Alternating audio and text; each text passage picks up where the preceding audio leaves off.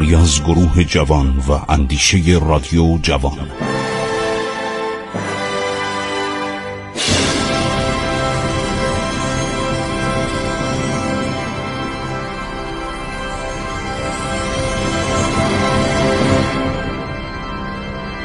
بسم الله الرحمن الرحیم. به نام خداوند بخشاینده مهربان من خسرو معتزد هستم. در برنامه عبور از تاریخ با شما شنوندگان فرهیخته رادیو جوان صحبت می کنم من براتون گفتم از ورود سیاست انگلیس به ایران که دولت انگلستان به خاطر اینکه زمان شاه و تیپو صحب که اولی پادشاه کابل بود و دومی یکی از مهاراجای بزرگ هند و اینا ضد انگلیسی بودن. برای اینکه اینا رو از بین ببره از در دوستی با دولت ایران برآمد یک شخصی را به نام مهدی علی خان لال بهادر که این تابعیت انگلستان رو داشت و کارگزار کمپانی هند شرقی انگلیس بود در بوشهر.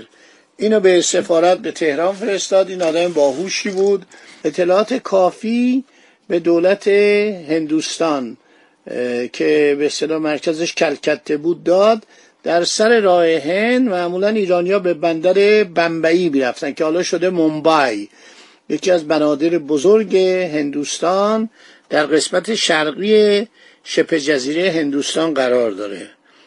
بالاخره دولت ایران تشویق شد که یک سفرایی بفرسته. دولت عرض شود که انگلستان گفت من حاضرم با شما مذاکره تجاری بکنم مذاکره سیاسی کنم. و اینم که شما با دولت روسیه اختلاف دارید ما می توانیم به گونه ای به شرطی که شما با دولت فرانسه از در دوستی در نیایید برای اینکه فرانسه اون موقع کشور شرقی شده بود. مصر رو گرفته بود سوریه رو گرفته بود فلسطین رو گرفته بود گرچه عقب نشینی کرد و ناپلون رفت به فرانسه و پنجاه هزار سرباز فرانسوی که در مصر بودن تسلیم شدند و ژنرال کولبر فرمانده اینا کشته شد. ولی در هر حال فرانسه در اقیانوس یه مستعمراتی داشت. یکی از اینا جزیره ایل فرانس بود که حالا بهش میگن جزیره موریس همونجا که رضاشاه تبعید شد. بنابراین فرانسویا فکر حمله به هندوستان رو از سر دور نکرده بودند عرض کردم خدمتون که ناپلون خیلی سعی داشت به خود انگلستان حمله کنه. ولی نمی‌تونست. برای اینکه اولا نیروی عرض شود دریایی انگلستان فوقالعاده بود. ثانیا از انگلستان به خوبی دفاع می‌شد توپخانه زیادی داشت استحکامات زیادی داشت و نمی‌تونستن فرانسوی وارد انگلستان بشن. طرحی به عنوان تونل بانش ناپلون دستور داد مهندسان فرانسوی تهیه کردند که البته این تونل اخیرا در قرن بیستم حرف شده و شما راحت در ظرف کمتر از دو دقیقه با ترنایی که به سرعت عجیبی مثل رولکاستر حرکت می‌کنن می‌تونید از فرانسه به انگلستان برید از انگلستان به فرانسه برگردید. خیلی طول کشید. اینو من ترش هم تو مجله نشنال جغرافی دیدم. سالها دنبال این بودن که تموم شد. ناپلون دید نمی‌تونه تونل حف کنه.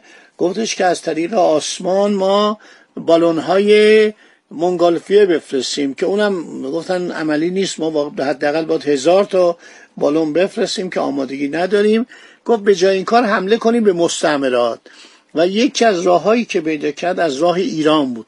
چون ایران تقریبا یک چراغ سبزی نشون داده بود به وسیله کشیشان حلب. حلب مرکز دیپلماسی و همین گروه های به اصطلاح مذهبی فرانسه بود که می اومدن اینا خیلی بودن ها. گروه های مذهبی خیلی می اومدن در زمان شاه عباس شاد ده پونزده گروه مذهبی رو اجازه داده بود در پایتخت ایران در اصفهان باشن. خیلی هم اسمشون معروفه. فرانسیسکان ها دومینیکن ها عرض شود که جزویت ها من دیدم یه هفتش تا گروه اومده بودن در اصفهان بودن در پایتخت ایران.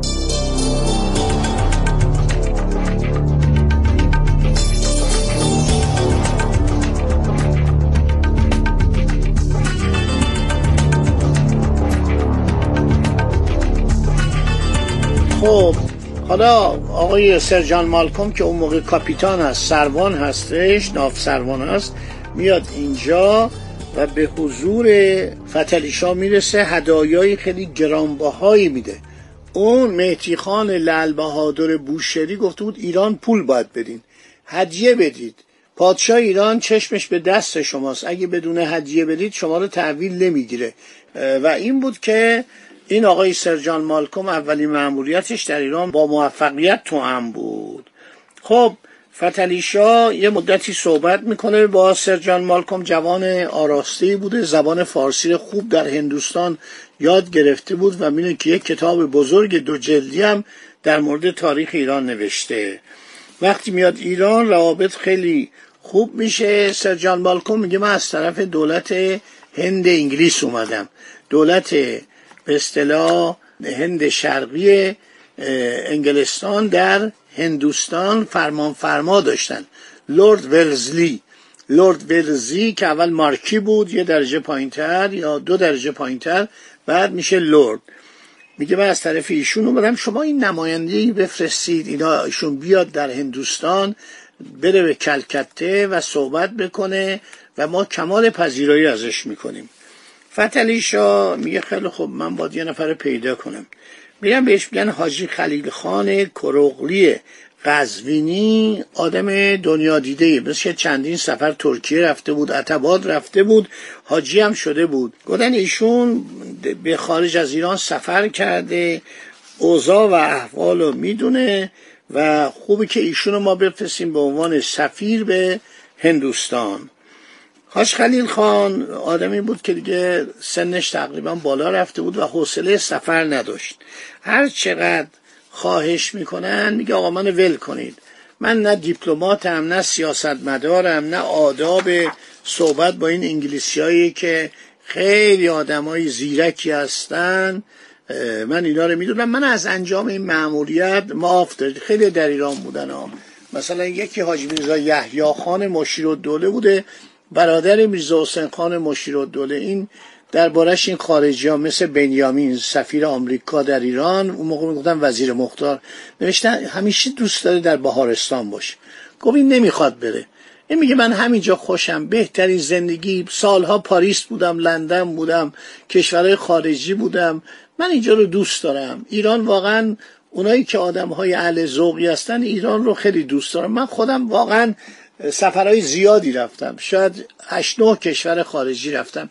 ولی ایران رو دوست دارم. این واقعا این محیط ایران غذاهای ایرانی مردم ایران زبان فارسی صحبت می‌کنن اینا عشق ماستی ما با این مسائل خوب کردیم و ایران رو به هیچ من نمیدم. خودم که واقعا هر دفعه گفتن سفر به یه بهانه ای در رفتم. خب بالاخره این آقای جناب حاج خلیل خان کروغلی قزوینی دستور شاه رو قبول می‌کنه. نمی‌شد حرف شاه رو زیر پا گذاشت. سرجان مالکوم میگه آقا من خودم هم باید بیام. برای اینکه تو نترسی تو حالا که از ایران خارج داری میشی حوصله نداری من خودم تا هندوستان همراه تو میام. همه قسط وسایل و راحتی و آسایش تو رو فراهم می‌کنم. حاج خلیل خان کروقلی خب زندگی داشت فرزندانی داشت. نمی‌خواست از محیط ایران خارج بشه. واقعا عجل این رسیده بود این نکته جالبی میگن. این بیچاره هر چی خواهش می‌کنه فتلیشا زیر بار نمیره. به اتفاق کاپیتان سرجان مالکوم این کاپیتان سرجان مالکوم بعد سلشگر میشه. دست کم نگیرید جنرال میشه.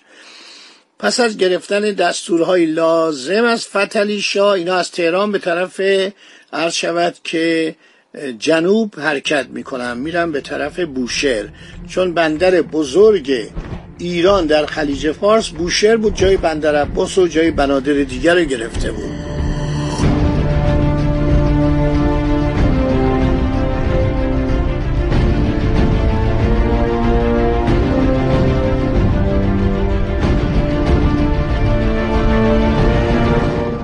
همراه حاج خلیل خان اینا چند منشی حرکت می‌کنن چند نویسنده عده نوکر و غلام و فراش حدود تقریبا 150 نفر. تو اینا چند تا از این آدمای ناتو هم بودن و بیخود اینا رو برد. فتلی شاه میگفتش بذار این هیئتت با شکو باشه 150 نفر با خودت ببر. اینا حرکت می‌کنن. اینا حرکت می‌کنن میرن بوشهر. خبر حرکت اینا که می‌رسه خب این انگلیسی ها یک کشتی های سریال پیمام داشتند. کشتی هایی که سریع حرکت می‌کرد تند بود. با بادبان اینا موقع هنوز کشتی بخار به اصطلاح اختراع نشده بود. فرمان فرما خبر می‌رسه بهش که اینا دارن میان به والی بمبئی مومبای که یکی از شهرهای تحت فرمان کمپانی هند شرقی بود دستور میده که پذیرایی مفصلی از سفیر ایران بکنه. گفت تمام احترامات رو در مورد ایشون به کار ببرید. ما به اینا احتیاج داریم. اینا بودن که زمانشاه و تیپو صاحب رو از کسایی که صد راه منافع ما بودن برداشتن. قرار شد اینا اول برن بمبئی چند روز اونجا باشن استراحت بکنن بعد را بیفتن برن به طرف کلکته که پایتخت به صلاح مستمره هند بریتانیا بود. کشتی سفیر ایران و سرجان بالکوم در ساحل بمبئی لنگر میندازه. استقبال شایانی با شکوه از ایشون به عمل میاد. والی بمبئی با عدهای از محترمین شهر عدهای از تجار ایرانی عدهای از پارسیان در کنار بندر میان به استقبال جناب سفیر جناب آقای حاج خلیل خان کرقلی قزوینی سفیر رو برای که خیلی بهش احترام بذارن یک فیل بزرگی بیارن. این فیل هودج داشته. رفتن از این فیل بالام کار سختی بوده. نردبون میذاشتن. ایشونو نردبون می‌ذارن. اینا جناب سفیر میره اون بالا روی هودج میشینه با سرجان مالکوم. اعضای دیگه سفارت سوار اسب میشن. با عده زیادی از سواران و سربازان هندی هندوان بودن و مسلمانان بودن. اینایی که محافظین بودن دویست سرباز هندو بودن. با جلال و شکوه از کنار دریا به طرف یک قصر با شکوهی متعلق به یکی از اون راجه های هند بود. این قصر در اختیار دولت بریتانیا بود. با یک شکوه و جلال زیادی میرن به قصر. مردم هم جمع میشن هیاهو می‌کنن فریاد می‌زنن خیلی ابراز خوشحالی می‌کنن چون ایران یه سابقه قدیمی و باستانی در هندوستان داره. باقی صحبت ها بماند برای برنامه آینده که با شما من صحبت کنم. خدا نگهدار شما با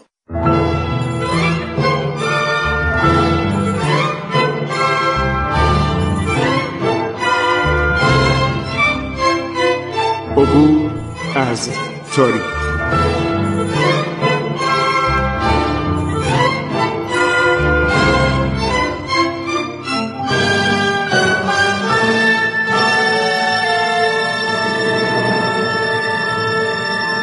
ایران با شکوه. سرگذشت ایران ما به روایت خسرو معتزد